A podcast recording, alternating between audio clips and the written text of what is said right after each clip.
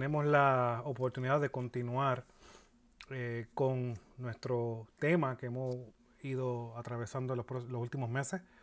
Continuamos con un recorrido por los salmos y hoy estaremos viendo el Salmo 26. Y en nuestro recorrido por los salmos eh, hubo un pequeño error de, de su pastor que brincamos el Salmo 26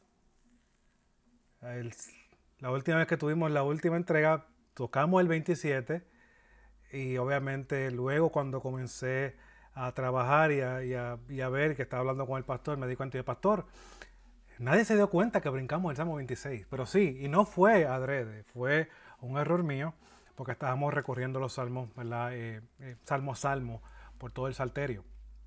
Pero hoy vamos a ir al 26, no vamos a poder, no vamos a dar fuera. Pero para justificación mía, la providencia de Dios, que no era ese día, es este día el que Él quiere que se hable del Salmo 26. ¿Verdad? Si así fuera fácil utilizamos todo como excusa. No, Dios es soberano. Pero bueno, sí, Él es soberano hasta en nuestros errores, porque pues Él orquesta las cosas que sucedan eh, conforme a lo que Él ha provisto. Pero sí, vamos a hablar del Salmo 26, un salmo muy interesante. Eh, y vamos a darle lectura del Salmo número 26. Y luego estaremos discutiendo algo básico de este salmo. Salmo número 26 dice, eh, leo de la nueva traducción viviente, un salmo de David, y dice la palabra del Señor, declárame inocente, oh Señor, porque he actuado con integridad. He confiado en el Señor sin vacilar. Ponme a prueba, Señor, e interrógame. Examina mis intenciones y mi corazón, pues siempre soy consciente de tu amor inagotable y he vivido de acuerdo con tu verdad. No paso tiempo con mentirosos, ni ando con hipócritas. Detesto las reuniones de los que hacen el mal y me niego a juntarme con los perversos. Me lavo las manos para declarar mi inocencia. Vengo ante tu altar, oh Señor, entonando un cántico de gratitud y contando de todas tus maravillas. Amo tu santuario, Señor, el lugar donde habita tu gloriosa presencia. No permitas que sufra el destino de los pecadores, ni me condenes junto con los asesinos. Tienen las manos sucias de maquinaciones malignas y constantemente aceptan sobornos. Pero yo no soy así. Llevo una vida intachable. Por eso, rescátame y muéstrame tu misericordia. Ahora piso tierra firme y en público alabaré al Señor. El Salmo, en el Salmo 25, eh, no sé si pues, se acuerdan, ¿verdad? El Salmo 25, eh, vimos las peticiones de David que deseaba ser enseñado en medio de la aflicción, él deseaba ser instruido, de ser guiado por Dios. Y el tema del Salmo 25, podemos resumirlo de esta manera, es que David tiene miedo de que de ser avergonzado de haber puesto su confianza en el fundamento incorrecto, de haber puesto su confianza en algo que no funciona, obviamente hablando de aquí como Dios como fundamento. Por eso es que vemos la base clara de los salmos de que el fundamento en medio de cualquier aflicción, disculpen, sigue siendo Dios. Ahora, es por eso que vemos estas peticiones en el Salmo número 25, que Dios enseñara, que Dios guiara, que Dios cuidara, protegiera, eh, instruyera a, David en sus caminos para que él pudiera caminar en ellos. Ahora, vimos también este salmo de manera práctica por medio de las cuatro peticiones que vimos eh, que hace David. Vimos cuatro áreas, eh, perdón, en medio de las peticiones que hace David, vimos cuatro áreas en las cuales debíamos de madurar, debíamos de crecer de manera práctica para nosotros. Y estas eran que debíamos de tener una relación íntima con Dios, debíamos de madurar y, crecer eh, en Dios. Debemos de tener una relación íntima con Dios. Debemos de tener una disposición a ser enseñados. Debemos también de tener un entendimiento de su estado, eh, de nuestro estado espiritual y una confianza plena en Dios que se expresa en la manera en la cual oramos. Eso fue lo que vimos en el Salmo número 25, viendo esas peticiones de David de ser enseñado de ser guiado. Para darle un contexto, obviamente no hablamos del Salmo hace varias semanas, o tengo que traer algo de lo que el Salmo 25 dice para continuar con el Salmo 26. Miren lo que dice el Salmo 25, número, versículo 4 y 5. Señor, son peticiones muéstrame tus caminos, enséñame tus sendas, guíame en tu verdad y enséñame, porque tú eres el Dios de mi salvación. En ti espero todo el día. Más adelante, en el versículo 20 al 21, dice, guarda mi alma y líbrame. No sea yo avergonzado porque en ti me refugio. La integridad y la rectitud me preserven porque en ti espero. Aquí vemos constantemente ante la acechanza de los enemigos de David, David va a Dios en busca de refugio, en busca de confianza y pide a Dios que sea el que lo instruya, el que lo guíe en sus caminos, en los caminos de Dios, no en los caminos de David, no es lo que él pensaba que era correcto. Y eso es lo que vemos a través de este salmo y viendo esa realidad del Salmo 25, vimos cómo nosotros podemos madurar en estas cuatro áreas que vimos dentro del Salmo y que acabo de mencionar. Ahora, en el Salmo 26, eh, David nos muestra que esto fue lo que exactamente Dios hizo. Dios ha enseñado a David a caminar en sus caminos. Él ha tenido una vida íntegra, eso es lo que el Salmo comienza. Por lo tanto, a la luz de esta realidad, Él se mantendrá firme. Ahora, la pregunta que nos lleva a nosotros y que nos compete a nosotros preguntarnos ahora, ¿cómo podemos mantenernos firmes en medio de nuestra vida cristiana. Ya vimos cómo debemos de madurar. Ahora, ¿cómo nos mantenemos firmes? En medio de un mundo tan cambiante como lo era para David. Aquí vemos la realidad del Salmo 26, que hay problemas todavía. Aquí los problemas nos acaban. Y eso nos debe llevar a nosotros a la realidad bíblica. La Biblia es realista, la Biblia no nos exime de que habrán problemas para los creyentes. Hay problemas. Ahora, ¿cómo nos mantenemos firmes en medio de estas circunstancias que eh, ah, se avecinan, que están pasando, que pasarán? ¿Qué hacemos? Y eso es lo que veremos hoy. Y eso nos llevará ahora, viendo esta pregunta en mente, a nuestro primer punto. Lo primero que vemos que David nos mencionó en los versículos 1 al 3 es que él no tenía nada que esconder. ¿Cómo podemos mantenernos firmes? Hermano, mira, aquí lo dice claramente el Salmo. Salmo, eh, eh, hazme justicia 26, 1. Oh Señor, porque yo en mi integridad he andado. Yo he vivido de una manera. Recuerden en la carta a los Efesios, la palabra andar, ¿qué significaba? Un estilo de vida. Él dice, yo ando en integridad en todos los aspectos de mi vida. Y en el Señor he confiado sin titubear. Aquí vemos claramente que David comienza apelando, mencionando a que él va a Dios, pero va a Dios recordando en su mente de que él ha, dentro de todo lo posible, ha vivido conforme a lo que Dios ha puesto. Ya Dios lo ha enseñado, Él está caminando de una manera correcta. Pero vemos la realidad, cuando vemos estos versículos 1 al 3, vemos una gran realidad de que, y es un algo de que me percaté y quiero que lo comparto con ustedes mientras leo el Salmo, ¿verdad? Cosas que me llaman la atención es que, recordando el Salmo 25, él, David estaba en aprietos. Aquí él está viviendo correctamente.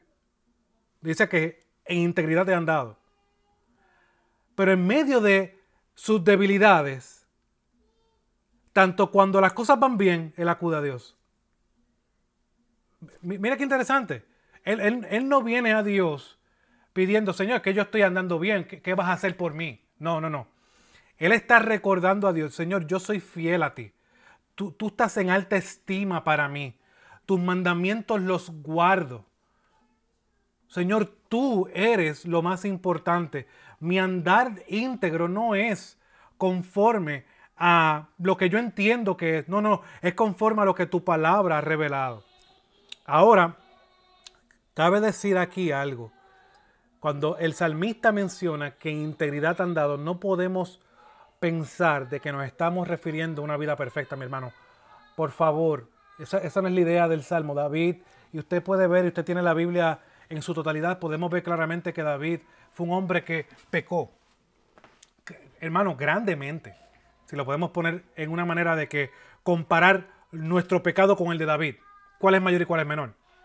David adulteró, él mató a la persona que era el esposo de, de la mujer que él deseaba.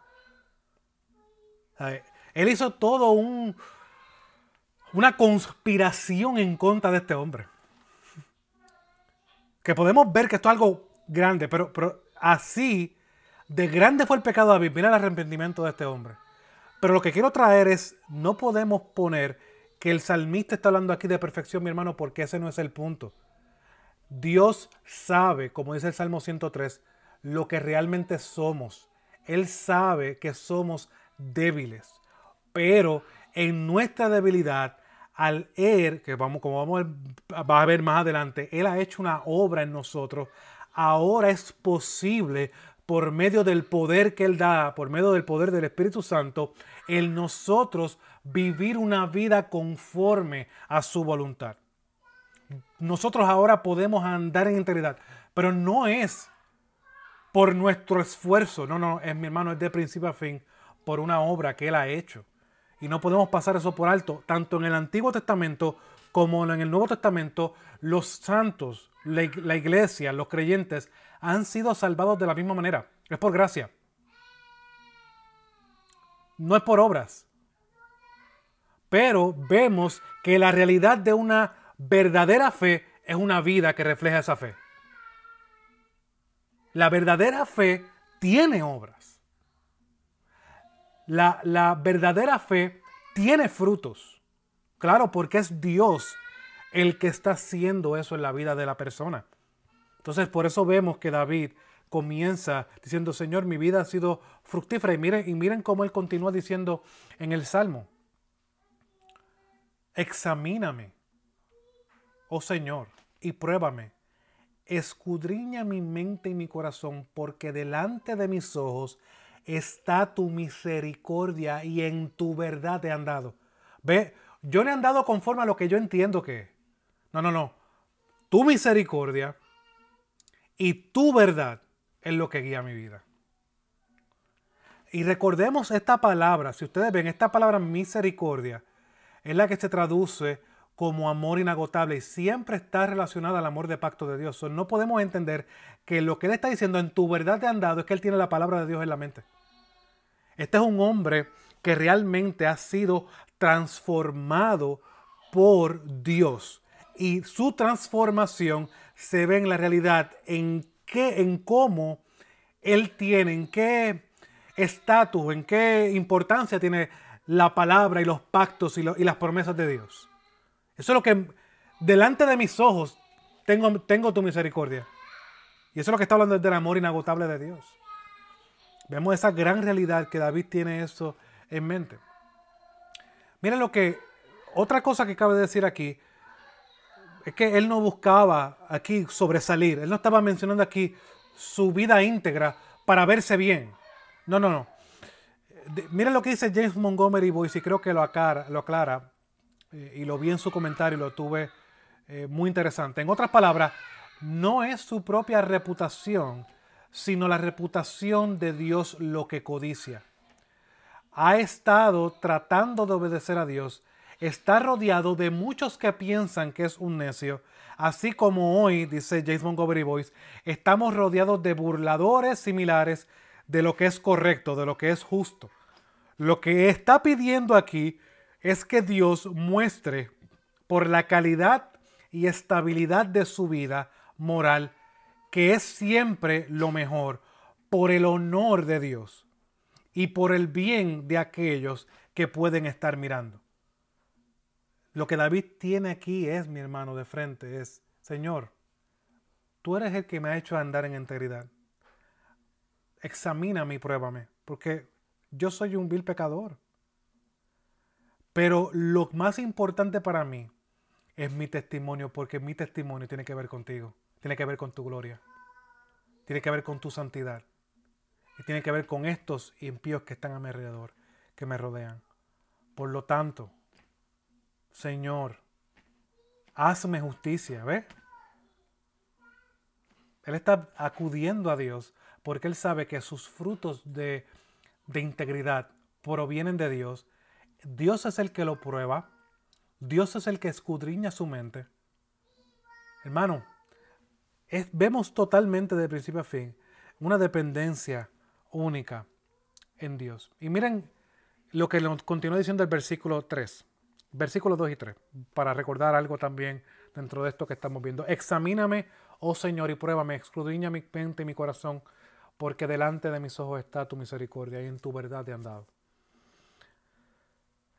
Lo que ha llegado, lo que he leído sobre este, este verso, también podemos añadir a lo que he mencionado anteriormente, es que aquí el salmista está hablando y podemos ver a viva voz que aquí se está hablando de una verdadera conversión. Primero vemos que Dios trata con el corazón, con el alma, con su mente, corazón, mente, pensamientos, donde ocurre todo el ser interior del hombre. Y el eco de esa verdad, de esa realidad, de que Dios ha escudriñado, ha examinado su corazón y su mente, se refleja en el caminar de este hombre. Y es lo que nos veremos en nuestro segundo punto. Su estilo de vida. Versículos 4 al 8. Versículos 4 al 8 nos muestran cuatro características de cómo luce el estilo de vida de un verdadero creyente. Versículos 2 y 3 nos muestran una verdadera conversión. 4 a 8 nos muestra la realidad de un estilo de vida de un creyente. Mira lo que dice el versículo 4 al 5. Con los falsos no me he sentado, ni con los hipócritas iré. Aborrezco la reunión de los malhechores y no me sentaré con los impíos. Un estilo de vida de un verdadero creyente se caracteriza por la realidad de su separación de los malos. Él no participa de lo que los malos participan. Miren, no sé si se acuerdan de lo que estamos hablando en el Salmo 1. ¿Cuál era la característica del bienaventurado, del hombre feliz? ¿Se acuerdan? ¿Cuán bienaventurado es el hombre que no anda en el consejo de los impíos, ni se detiene en el camino de pecadores, ni se sienta en la silla de los escarnecedores? Vemos la misma parecido palabra, las mismas frases aquí en el Salmo 26. Por lo tanto, aquí hay una gran dificultad. ¿Saben por qué? Porque el versículo nos lleva a que el salmista se separó de los malos. Ahora, pero eso trae una dificultad. Y eso trae una gran dificultad porque debemos de recordar en dónde vivimos. ¿No se ha percatado de eso? ¿Dónde nosotros vivimos, mi hermano? En un mundo caído. En un mundo lleno de maldad, lleno de gente en conversa. Qué difícil, hermano. usted, usted no ha salido a la calle últimamente. difícil. En nuestro trabajo bregamos con personas inconversas, en la calle bregamos con personas inconversas, en nuestra familia bregamos con personas inconversas. Entonces, ante esa realidad, esto es difícil por esa realidad, pero también es delicado porque el otro extremo es que lo que puede llevar, llevarse como un fariseísmo de alejarnos de todo el mundo. Pero eso iría en contra de nuestro llamado como creyentes. Porque estamos en el mundo, pero también tenemos un rol en este mundo. O, nuestro Señor nos llamó a ser sal y luz en este mundo. No nos llamó a ser la lámpara que se pone en el lugar alto para que traiga luz. Entonces, ante esa realidad de que no podemos irnos a los extremos, eso nos debe llevar a nosotros a tener una evaluación constante de dónde nosotros pasamos más nuestro tiempo. Obviamente, nuestro tiempo no puede estar caracterizado de solamente andar con personas inconversas, porque eso iría en contra a lo que realmente nosotros estamos llamados. Entonces vemos esas realidades que nos deben llevar a, nosotros a ser sabios a la manera en cómo utilizamos la compañía. Obviamente tenemos un rol en este mundo de proclamación del Evangelio. Claro que sí, al impío al que no conoce a Dios. Pero eso no puede ser caracterizado siempre con eso. Tiene que haber un balance con una relación constante mía con otros creyentes. ¿Por qué? Porque si vemos lo que hemos visto hasta ahora, nosotros debemos de vivir una dependencia completa a Dios. Entonces Dios ha escogido eh, otros hermanos para que edifiquen nuestra vida. Por lo tanto, eso nos debe llevar a nosotros a un balance, pero nos debe llevar a nosotros a tener una vida de que nosotros no podemos caracterizarnos en apoyar lo que los malos apoyan. Como ha pasado tanto a través de, de estos últimos tiempos, cristianos que no... Tú lo ves un cristiano y ves a un impío y no hay diferencia. Porque busca lo que el impío busca, ama lo que el impío ama, gasta e invierte su tiempo lo que el impío gasta y invierte su tiempo. Entonces ahí vemos un gran problema. Porque nosotros estamos llamados a no tener parte en esa área. Pero sí estamos llamados a proclamar el Evangelio a esos impíos. Porque tampoco podemos verlo como los fariseístas o fariseos que se crean superiores. Ese no es nuestro rol. Nosotros sabemos que somos pecadores igual. Lo único que diferencia al impío de nosotros, los creyentes, es la gracia de Dios, mi hermano. No hay otra cosa. Es la gracia de Dios. Por lo tanto, el estilo de vida es uno diferente y se caracteriza, y se caracteriza en la separación de los malos. Él no comparte con lo que los malos comparten. Él no busca lo que los malos buscan. Él no busca las cosas de este mundo como prioridad. Su trabajo no es prioridad. Porque el mundo tiene eso como prioridad. El cristiano no, el cristiano tiene otras prioridades, tiene otras, tiene otras bases, tiene otro fundamento mucho más importante y de mucho más peso, que es que Dios sea exaltado y su nueva identidad que ahora nosotros entendemos que tenemos en Cristo. Entonces, en segundo lugar, vemos inocencia personal, versículo 6. Versículo 6. Lavaré, dice el versículo 6, lavaré en inocencia mis manos. Lavaré en inocencia mis manos. ¿Por qué él menciona esto? Lavaré en inocencia mis manos.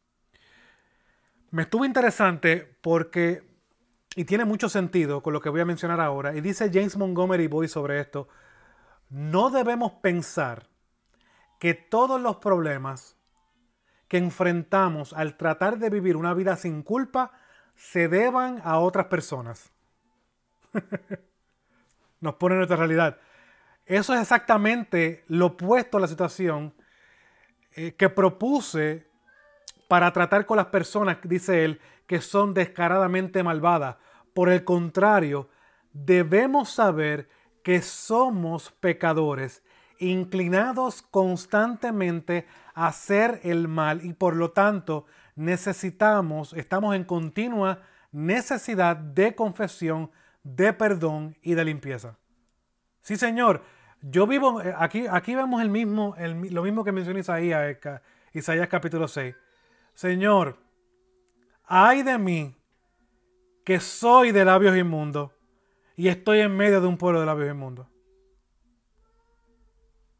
Mano, aquí nosotros no estamos poniéndonos superior a las personas. Nosotros necesitamos confesar nuestros pecados constantemente. Creo que Calvino fue que dijo una vez que el cristiano se arrepiente diariamente. El arrepentimiento sí sucede en ese momento de la conversión, pero eso continúa por toda nuestra vida cristiana hasta que Cristo vuelva. Nuestra vida se destaca por arrepentimiento, pero no es arrepentimiento, es decir, no es arrepentimiento, que, es el, que es el problema de nosotros, que tenemos un mal concepto de arrepentimiento, no es arrepentirnos por miedo a las consecuencias. Nosotros nos arrepentimos porque sabemos que nuestro pecado atenta profundamente contra la honra de nuestro Salvador contra lo que nuestro Salvador ha hecho en la cruz. Ese es nuestro gran dolor. Que ya hemos sido salvados de la ira venidera. ¿O no? Pero como somos creyentes pecamos. Entonces, ¿de qué nos arrepentimos?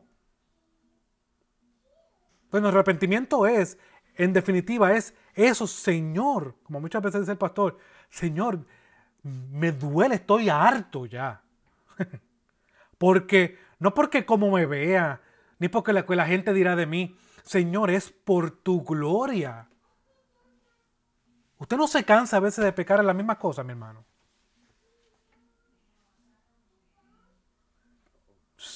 Sea sí, sí o no. Alza la mano. Yo, yo me canso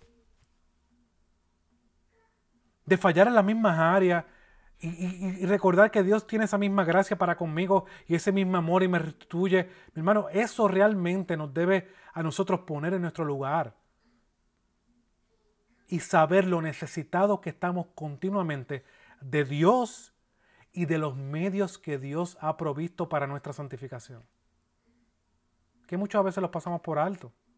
Su palabra, orar, consejería. Bueno, yo creo que una de las áreas más desatendidas de la iglesia debe ser la consejería. Todos los creyentes se lo saben todos. Están como Pablo. ¿Ya para ustedes llegaron al cielo?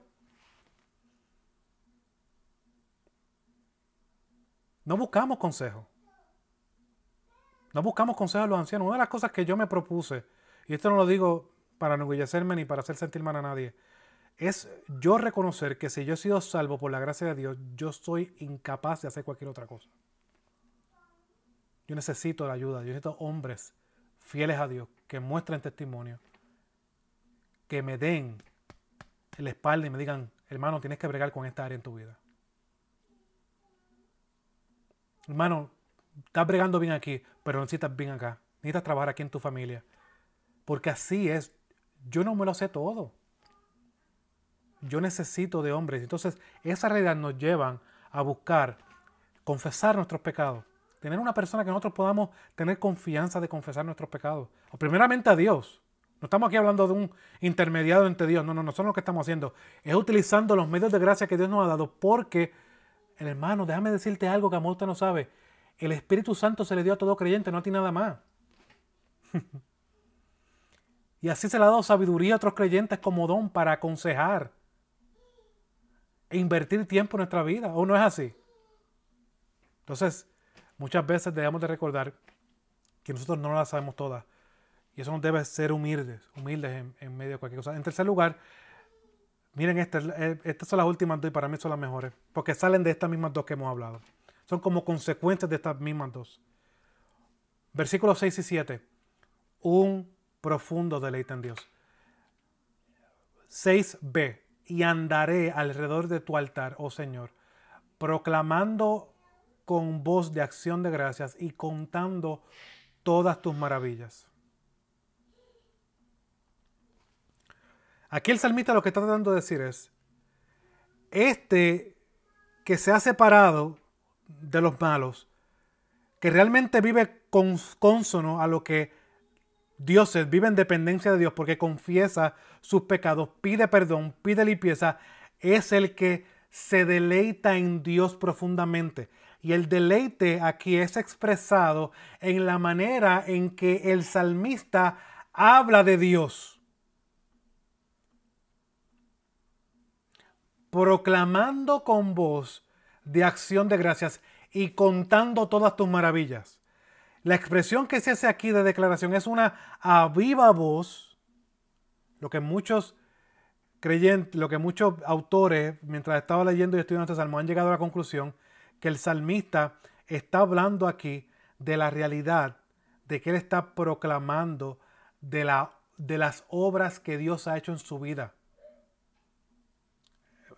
Para, traerle una historia, una vez un, hombre llegó de la Segunda Guerra Mundial convertido y va donde su pastor y le dice, pastor, ¿qué hago, ¿qué hago con el mundo? Tengo amigos, la mayoría de mis amigos son impíos. Y le dice, háblale de Cristo, háblale de Cristo. Cuando él comenzó a hablarle de Cristo a estas personas, obviamente sabemos lo que encontró. Ah, este vino de allá y ya se cree el más santo. ¿eh?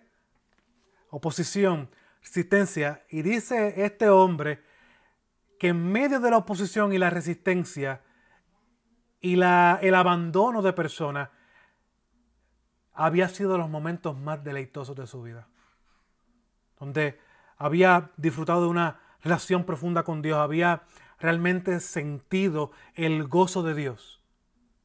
Hermano, y, digo, wow, amén. Eso es lo que Pablo habla en Filipenses. en medio de la oposición, de que algunos estaban predicando a Cristo para hacerle sus cárceles difíciles, él encontraba gozo. Entonces, vemos la realidad de que el salmista está trayendo aquí es que en medio de todo esto, él continúa proclamando de lo que Dios ha hecho en su vida, mi hermano. Ahora yo te pregunto a ti de manera práctica, ¿qué es lo más que tú hablas? ¿Qué es lo que gobierna tus conversaciones en tu diario? Recordemos que de lo que abunda el corazón, habla la boca. Bueno, yo no estoy hablando de que aquí nos convirtamos todo el... Olvídate de todo cualquier tema y hablemos de Dios, No, no, eso no es mi punto aquí. Pero realmente, en medio de esos impíos que están a tu alrededor, ellos han escuchado lo que Dios ha hecho en tu vida. Tú has, como dice, tú has proclamado con acción de gracia y has contado las maravillas de Dios. Muchas veces no somos de influencia en el área donde estamos. Y es porque realmente muchas veces estamos viviendo para nosotros y nos estamos olvidando de lo que Dios nos ha llamado a vivir, que es para su gloria. En último lugar, este hombre no solamente tenía un profundo deleite en Dios, sino también tenía un amor por la casa de Dios. Claro, Versículo 8. Oh Señor, yo amo la habitación de tu casa y el lugar donde, habitará, donde habita tu gloria. Está hablando aquí del templo. Lugar de adoración. ¿Qué estima tú tienes la adoración de los domingos? ¿Qué estima tú tienes? El, no el lugar, sino el tiempo que Dios te ha dado, el día del Señor, para ir con otros hermanos a escuchar su palabra, a cantar, a estudiar su palabra. Vemos que las características de uno que se mantiene firme es uno que hasta ahora no tiene nada que esconder. En segundo lugar, tiene un estilo de vida diferente. Y ese estilo de vida se caracteriza en una separación de los malos, en una inocencia personal, o sea que busca y reconoce sus faltas, en un profundo deleite en Dios. Y por lo tanto, si se deleita en Dios, se deleita en lo que Dios ha ordenado y es un profundo amor por la casa de Dios, por lo que Dios ha diseñado para que Él se una con otros creyentes para adorar su nombre. Ahora, eso no termina aquí, sino que también vemos en último lugar, versículo 9 al 12, que uno que se mantiene firme no tiene una... Tiene estas cosas y ya que he mencionado. También tiene una esperanza continua en Dios. Versículo 9 al 12. Mire cómo el salmista cambia y vuelve a acercarse a Dios en petición, pero de manera especial habla como de manera futura.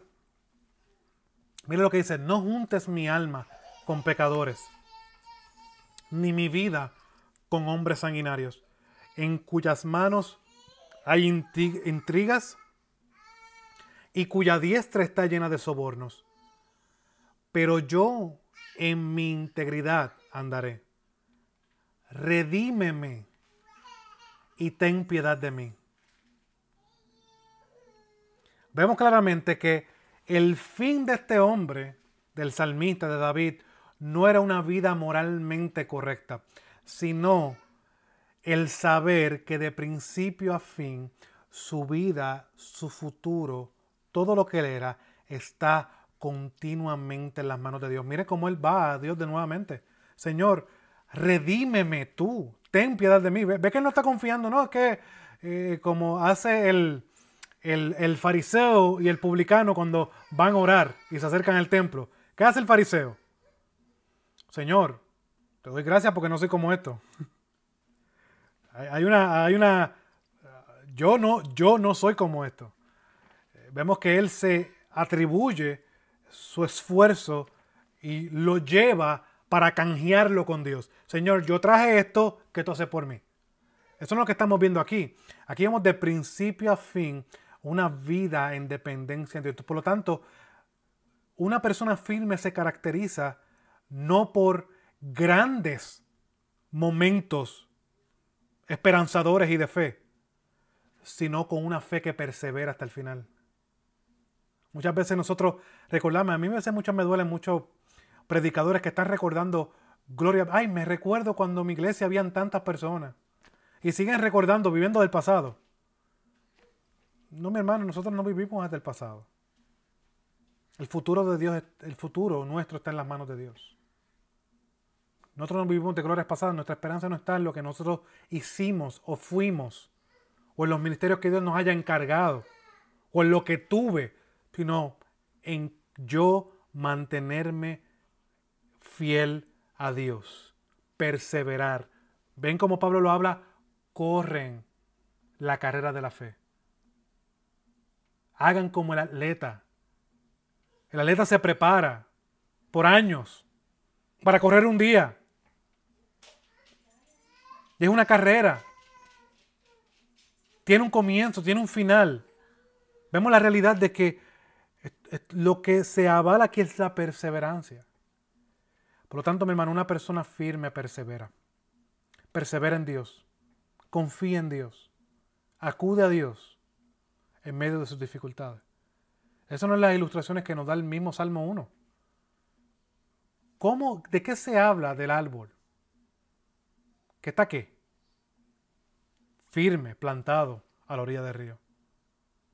No es lo mismo que habla Jesús y, los dos, y las dos edificaciones en Mateo capítulo 7.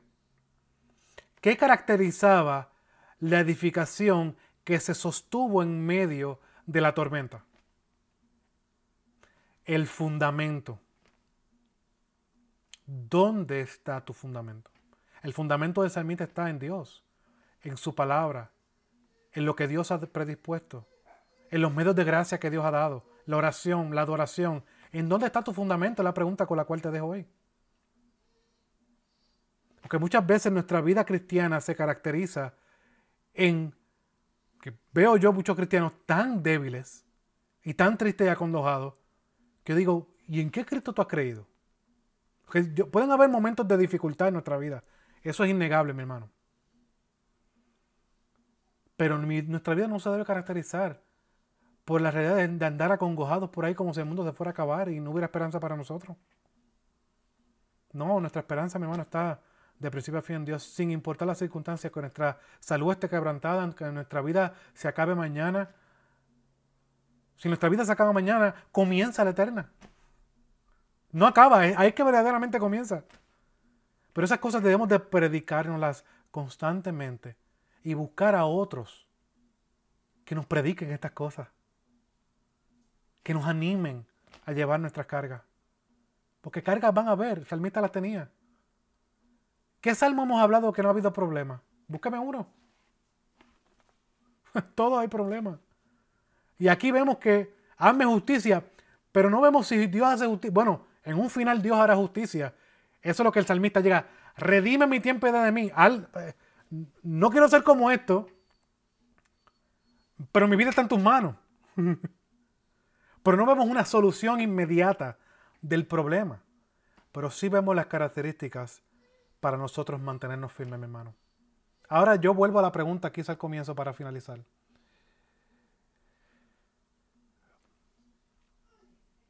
¿Cómo podemos mantenernos firmes en medio de nuestra vida cristiana?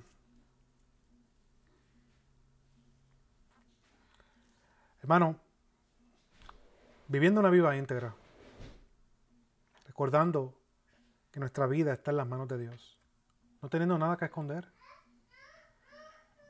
teniendo un estilo de vida que glorifique su nombre. ¿Saben cómo?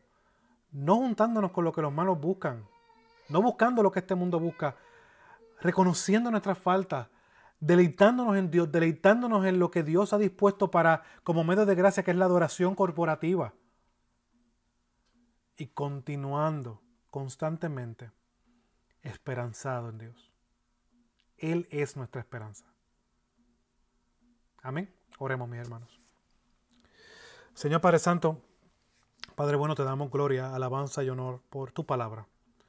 Padre, al ver estos salmos, Señor, eh, no puedo llegar a otra conclusión que darte gloria a ti, Padre, porque veo eh, cómo tú utilizas hombres pecadores, en este caso como David, inspirados por tu Espíritu Santo, para escribir lo que él estaba expresando en ese momento de dificultad y cómo nosotros lo podemos aplicar hoy día para nuestra vida. Y vemos que tiene la misma relevancia para nosotros. Seguimos viviendo en las mismas circunstancias de ellos. Un mundo caído, un mundo donde hay enemigos de los creyentes, un mundo de oposición, que tenemos, como decía Martín Lutero, nuestros tres enemigos, el diablo, el mundo y nuestra carne. Pero en medio de todo este escenario tan tétrico y tan deprimente, nosotros, Padre, podemos vivir esperanzados, no por las circunstancias, sino por ti. Y esa es nuestra petición, Señor, por mí, por mis hermanos. Porque al igual como yo digo estas palabras y las puedo predicar, Señor, a veces carezco de ánimo. Tú lo sabes, Señor, al igual que mis hermanos. Por lo tanto, Padre, por el poder de tu Espíritu Santo, ese Espíritu Santo que es el espíritu de la promesa que tú nos has dado a los que están unidos a Cristo, que es lo que nos continúa formando la imagen de tu Hijo en cada una de nuestras vidas.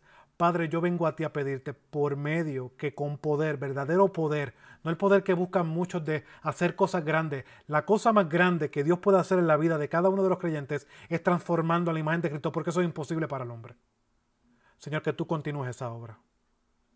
Que continúes poniéndonos firmes, arraigándonos en tu verdad, como hace el Salmo 1, como nos menciona el mismo salmista aquí en el Salmo 26, en tus promesas, en lo que tú has revelado. Y no estamos hablando de tus promesas de las que nos eh, competen en, en el sentido, sino en la promesa que tú has dado, que es Cristo, porque en Cristo todas tus promesas son amén.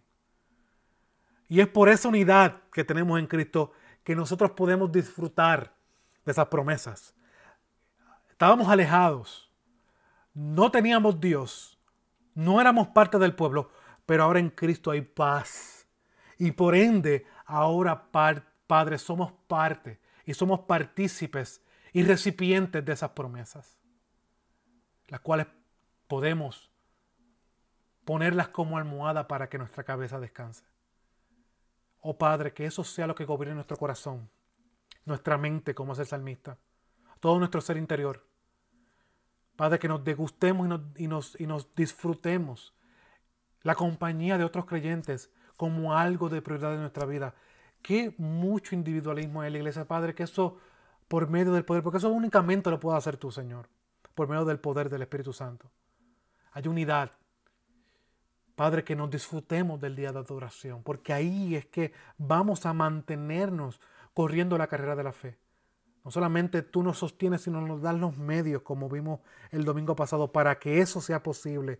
Y tú has escogido otros hermanos a nuestro alrededor y has escogido la adoración corporativa y la palabra de Dios y la oración como medio para santificarnos, Señor. Oh Padre, ayúdanos. Ayuda a mis hermanos, los cuales probablemente están pasando por un momento difícil hoy mismo.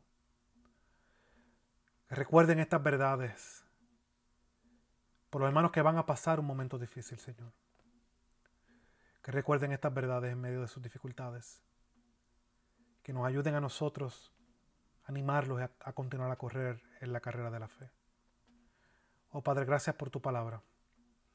Y que tu palabra no llegue a oídos vacíos, sino que se quede en nosotros, transforme nuestro corazón, cambie nuestra manera de pensar y nos mueva a vivir para tu gloria. Te lo pedimos y te lo rogamos en el nombre de tu amado Jesús. Amén y amén.